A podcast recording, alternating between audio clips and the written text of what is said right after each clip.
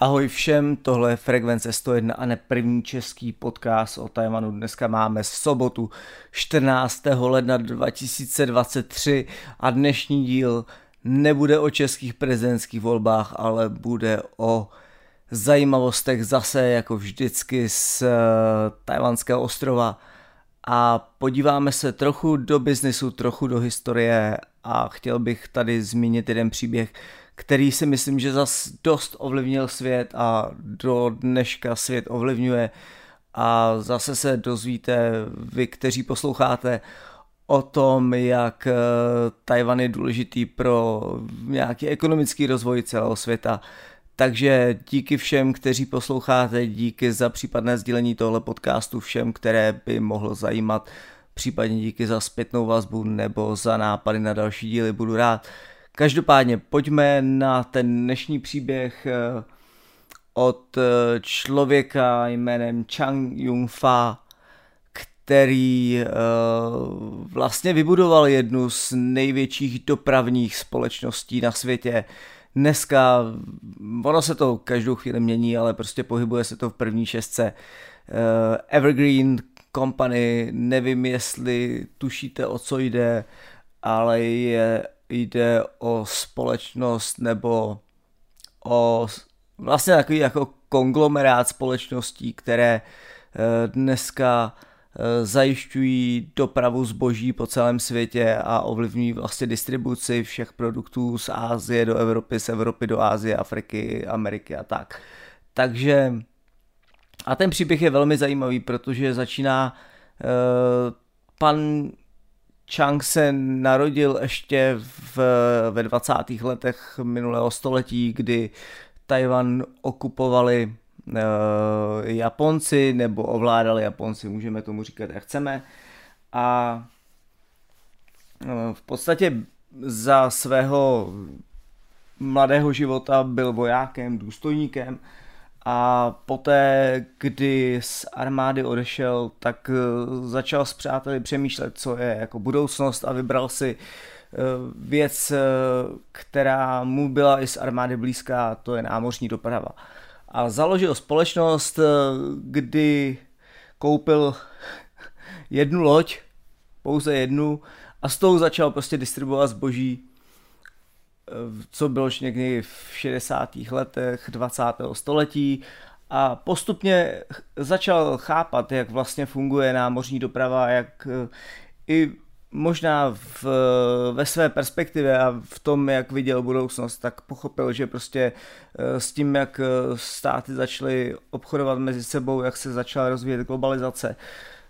tak mu bylo jasné, že prostě kontejnerová doprava a všechna obchodní výměna po celém světě bude klíčová. Takže on začal postupně tu svoji flotilu navyšovat.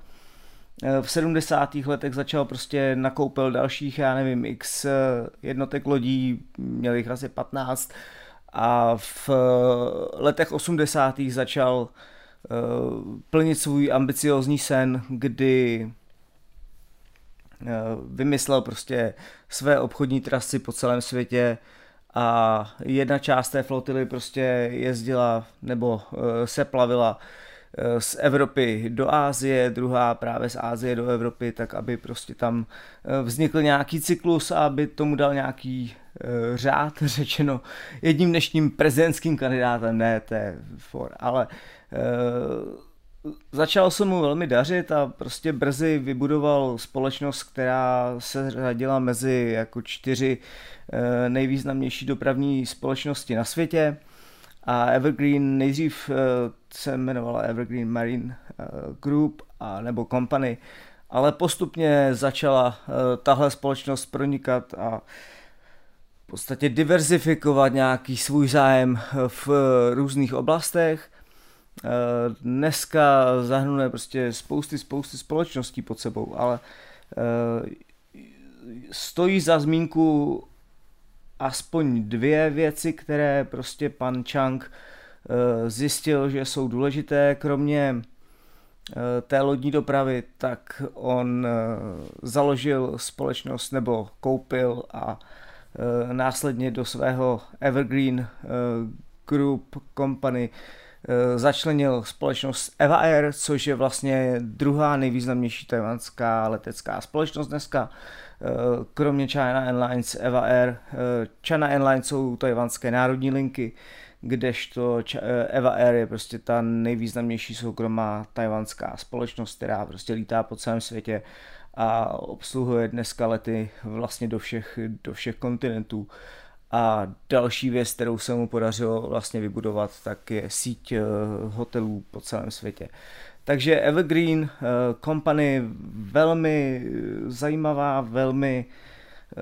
progresivní a velmi důležitá společnost, o které si myslím, že ne všichni ví, a Tajvanci spojují právě jenom s technologiemi a, a s těmihle jako moderními věcmi, inovacemi, ale to, že Tajvan je právě jedním z nejdůležitějších poskytovatelů dopravních a vlastně přepravních služeb po celé světě, tak to se neví, proto tenhle ten díl samozřejmě dělám. A e, historie nebo konec života pana Changa je taky velmi e, takový jako příznačný pro e, bohaté Tajvance, protože on tedy zemřel v roce dva tisíce šestnáct a e, tím, jak tuhle společnost prostě dovedl svoji vizí k takovému obrovskému mění, tak zemřel jako miliardář a jeho posledním životním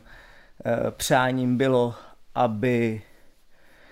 ten majetek, který on prostě za svého života nashromáždil, tak byl dán do nadace speciální a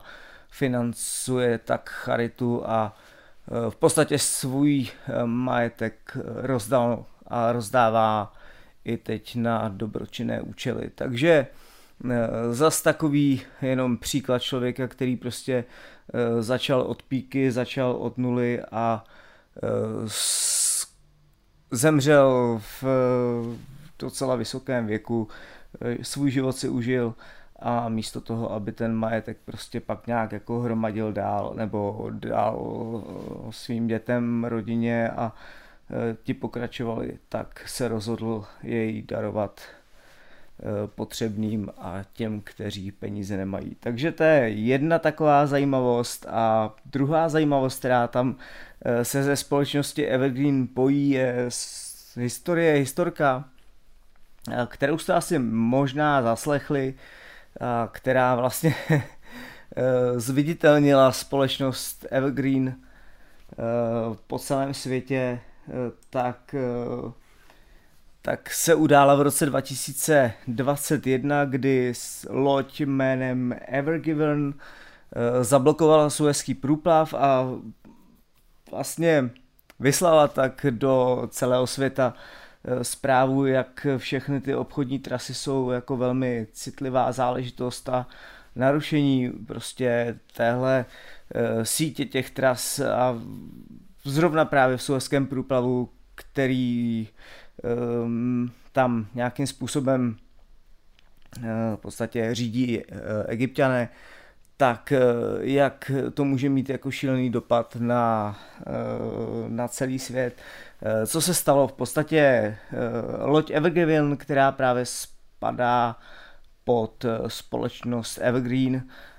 jestli historicky byla ta loď vyrobená v Japonsku, pak si ji pronajala právě tajvanská společnost Evergreen a dopravovala prostě roky zboží mezi Asií a Evropou, a proto, aby dopravila to zboží právě do přístavů typu Rotterdam v Nizozemsku, někde z Malézie, tak musí proplout Suezským průplavem, který prostě spojuje Afriku a Evropu. A tam se dostalo nějaké prostě písečné bouře a vychýlila se. A protože ten Suezský průplav je velmi úzký, tak ta loď, která prostě byla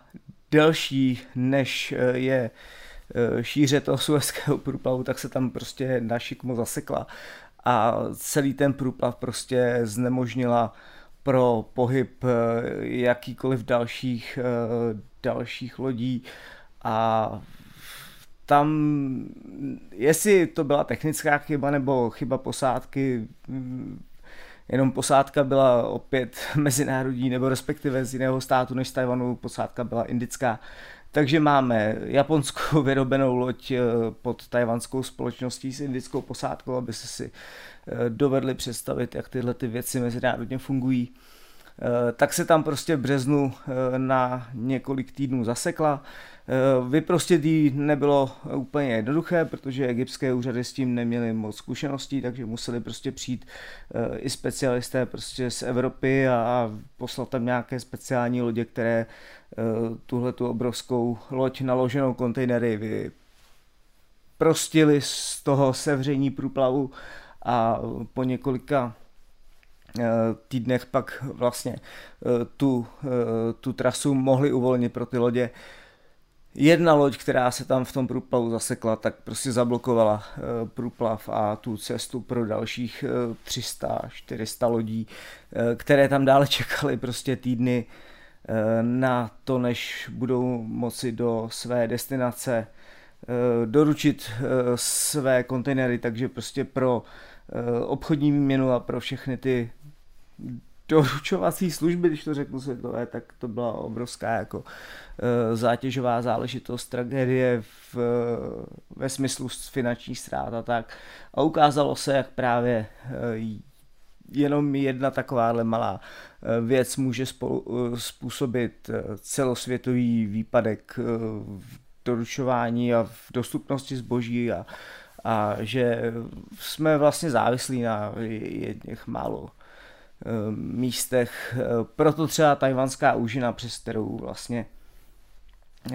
je taky vedeno spoustu tras, tak je takovým tím citlivým a kritickým místem vlastně v zásobování celého světa. Proto se teď mluví ve chvíli, kdyby došlo k jakékoliv prostě blokádě mezi Čínem, Tajvanem, Čínou, Tajvanem a, a tajvanským průlivem, že to může ovlivnit světovou ekonomiku na dlouhé měsíce, možná i roky. Proto je Tajvan taky tak citlivé území. Takže to jenom, abyste si vzali do kontextu. Oni pak egyptské úřady tu loď tam několik měsíců zadržovali a následně někdy až po čtyřech, pěti měsících ji vrátili zpátky společnosti Evergreen. Takže situace se vyřešila v tom, že uh, ukázala na to kritické místo, že prostě takovéhle věci se stát můžou. Upozornila na, uh, na to, že Taiwan je jednou ze zemí, která disponuje právě takovými významnými dopravci, i když i touhle negativní cestou, a donutila Egypťany, aby Suezský průplav začali postupně trochu rozšiřovat, aby v případě, že prostě se tam nějaké takovéhle události dojde i v budoucnu, tak aby to mělo jednodušší řešení, než to mělo v tom roce dva tisíce dvacet jedna. Tak jenom to bylo asi dneska souhrnně takhle kratší podcast, zase zajímavost vlastně, jak v tom dvacátém století velcí podnikatelé a vlastně začínali od nuly, ať už to byl Morris Chang nebo, nebo teď člověk, který za Yung-fa Chang, který založil společnost Evergreen, tak na dlouhé roky až do dneška změnili svět, ať už to je s výrobou čipů nebo s distribucí zboží do celého světa, tak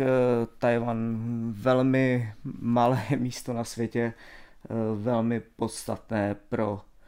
rozvoj a nějaké fungování celého světa. Mějme to na paměti a tím se dneska rozloučím, mějte se fajn, každopádně pokud byste se chtěli učit čínsky, japonsky, tak jazyková škola mojí manželky w w w tečka taiwang tečka c z je k dispozici a u příštího dílu zase naslyšenou.